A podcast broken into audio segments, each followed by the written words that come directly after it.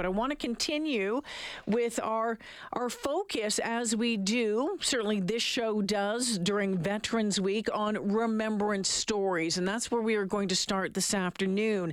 Today is Indigenous Veterans Day, when Canada honors First Nation, Métis, Inuit soldiers, and veterans and their long distinguished legacy of serving in the Canadian Armed Forces. Now, Veterans Affairs Canada says many as many as 12,000 First Nation, Métis, and Inuit people served in the great wars of the 20th century, with as many as 500 paying the ultimate sacrifice.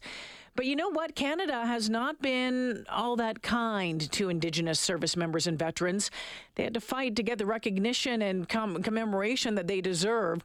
Now, listen to this Indigenous veterans were not allowed to share a toast in honor of lost comrades with fellow veterans in a Royal Canadian Legion until 1951. Indigenous veterans and families were not authorized to lay wreaths or have their own formed guards at the National War Memorial in Ottawa on Remembrance Day until the late mid 1990s. And many who served in the Great Wars also came home to find their status had been lost. Our first guest this afternoon has been internationally recognized as one of the top researchers of Indigenous military history. Dr. Scott Sheffield from the University of the Fraser Valley joins us today. Dr. Sheffield, welcome to the show. Hi there, Jill, and nice to uh, hear from you, and thanks for uh, having me on. Yeah, how did you get interested in Indigenous military history?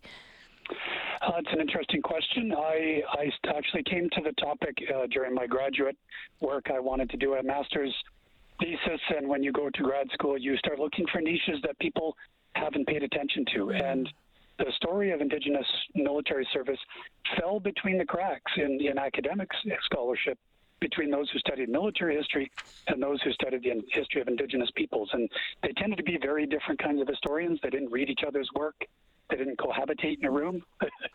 and, and so the subject was kind of lost a little bit uh, and, and fell off the radar of, of Canadian history. Well, besides your work, is it still off the radar, do you believe? You know what? It's the situation has profoundly changed actually since the 1990s.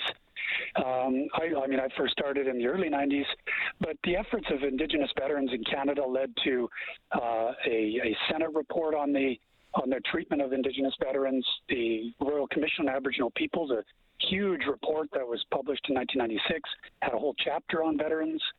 Uh, I was involved in 1999, 2000, 2001 on the National Roundtable on First Nations Veterans Issues, which led, uh, based on the report from that, in 2003 to an apology, official apology, an offer of compensation from the federal government for status Indian veterans or First Nations veterans.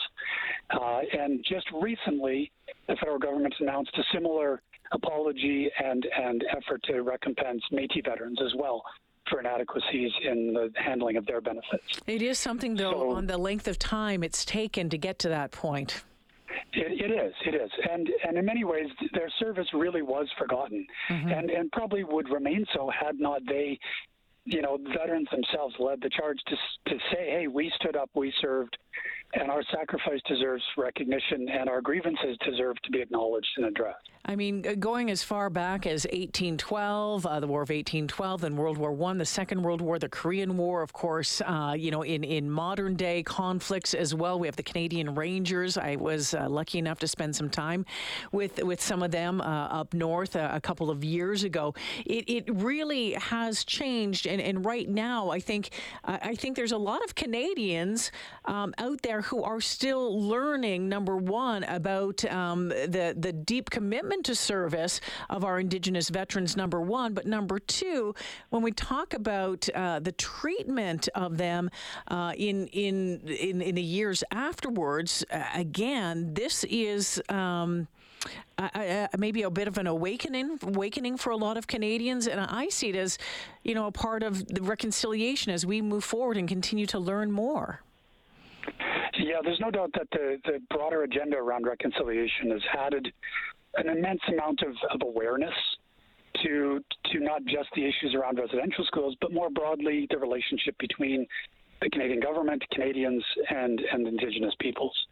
And veterans and their stories have been very much part of that, I think you're right. I think there is an awakening that's going on since since the discoveries of the Kamloops Residential School last summer, and uh, and so the veterans issue, which I think has been gaining some traction, is continuing now to to find people just learning about it, and and this is I think really really important. You know uh, that that Indigenous people are now included in national and local acts of remembrance and commemoration uh, that Indigenous people are conducting their own acts of remembrance, their own ceremonies. In many cases, I will be uh, attending the, the Stalo uh, Coast Salish ceremony in, in uh, Chilliwack at Coqualeetza on, on Friday morning, uh, which they've been hosting since the early 1990s. So there is there are steps going coming, but I think you're right. I think a lot of Canadians are only lately learning more about this. Uh, Dr. Sheffield, when we talk, I, would like to touch on, um, you know, maybe a couple of stories. I mean, we've we've sure. touched on on some. You know, we haven't got to the story part of it, and and and I and I and I think that that is an important aspect of it. The show it talks about you know interesting stories, interesting people, and and certainly, I mean we we certainly saw numerous um, decorations for Indigenous um, veterans during World War One, World War Two. I've had people text in say, Jay, can you do something on the code talkers? And I was like, oh, there's there's a lot of fascination out there, but there's not a lot of knowledge. You're the guy with the knowledge. Can you share a, a couple of uh, the stories? Stories that you have found of, of most interest over the years? Sure. Um, well, I can start with the code talkers. This is just more recent development uh, in the use of indigenous languages to provide military codes and secure communications was not actually something that was undertaken by the Canadian Armed Forces mm. in the Second World War. It was more heavily explored in the United States, particularly by the Marine Corps and the Navajo code talkers are the most uh, well documented and largest such undertaking. Uh, here in Canada, we didn't actually institute any kind of official code talking units or programs, but Canadian Cree members of the Canadian Armed Forces who were stationed in England in 1942 were actually seconded to the U.S. Air Force, and they conducted a, a pilot program to, to explore the use of Cree uh, in mm. producing and providing secure communications for the U.S. Air Force for about eight months. Uh, and then the U.S. Air Force decided that they didn't want to pursue the program further.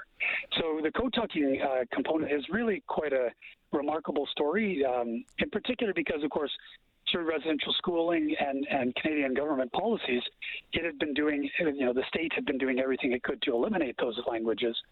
And then in the context of the Second World War and national security, all of a sudden Canada, the United States, Australia, New Zealand, these settler states all suddenly came calling for Indigenous knowledge, Indigenous language to help to defend the, the country. Uh, and so there was kind of a bitter irony in some of that. Uh, I think that's one really interesting story. I think another uh, is one of the most famous um, First Nations soldiers, uh, particularly from the First World War, and this is Francis Pegahmagabow, mm-hmm. who was an Anishinaabe uh, soldier from uh, Parry Sound, Ontario, and uh, he became a sniper in the First World War. That was something to which a lot of Indigenous men were assigned, even though it was a very dangerous role, in part because of racial stereotypes that. But you know, a lot of Canadian military officers assumed that if you were Indigenous, you knew how to shoot straight and you were pretty sneaky in the woods. And so they got assigned to dangerous sniping roles, and some of them proved highly successful. Henry Norwest was a highly regarded Métis sniper uh, who amassed, I think, 117 kills. Wow. And Francis Pegahmagabow was maybe the single most deadly person in the First World War. Uh, his unofficial kill total was somewhere in the order of 376 or 78, something like that. Quite an extraordinary figure. Um, and and he was, you know, awarded the military medal with two bars, which is essentially like winning it three times for his courage in the First World War. It's really quite extraordinary. Only a, a handful of other Canadian soldiers achieved that level of recognition. And he returned home to his community and became a, a leader in his community by the interwar years. Uh, he's really a, a well remembered figure in that region and, and nationally now. There's a recent uh, biography been produced of his his life and his military service. Dr. Sheffield, before I let you go this afternoon, and I could talk to you all day on, on this because I'm fascinated uh, by it, but I'm, I know you're a historian. But when we look at the current situation of the Canadian military and um, and uh, the Indigenous members who serve now, is it better? Um, are you hearing from folks that believe that things are better now in the Canadian Armed Forces for um, our, uh, the Indigenous population who want to serve? Yeah, I, I, think it is. I think, um, in fact, the, the, time in the service for Indigenous soldiers in the World Wars, they all recalled as the one and only time in their life when they were you know, met and respected uh, and accepted as equals hmm. based on their abilities. So the time in the service was generally good. It was more when they got home that yeah. things reverted back to the unfortunate normal of, of Canadian society. Uh, in more recent years, I think the, the armed forces has really tried to take steps to make the military a more, you know, um, plausible career path for them to to ease some of the cultural barriers uh, that uh, sometimes prevent young Indigenous men and women from, from enlisting to serve. Uh, so there's a number of different specialized programs for um, familiarizing young Indigenous men and women with what a military career looks like, what kind of opportunities there are. They can go through some elements of training and that sort of thing. Uh, I think the generally speaking, the relationship is, has been improving over the last two decades. I think now the number, the percentage of Indigenous, uh, self-identifying Indigenous personnel is getting close to the national average of mm-hmm. population, which is about four and a half to five percent. Uh, we're not quite there yet, but it's a much better circumstance than than 20, 25 years ago. Um, I think, unfortunately, we're still trying to play catch up with Indigenous veterans. However, even modern day veterans uh, still are falling through too many of the cracks in the systems and programs that are set up for uh, veterans today in Canada.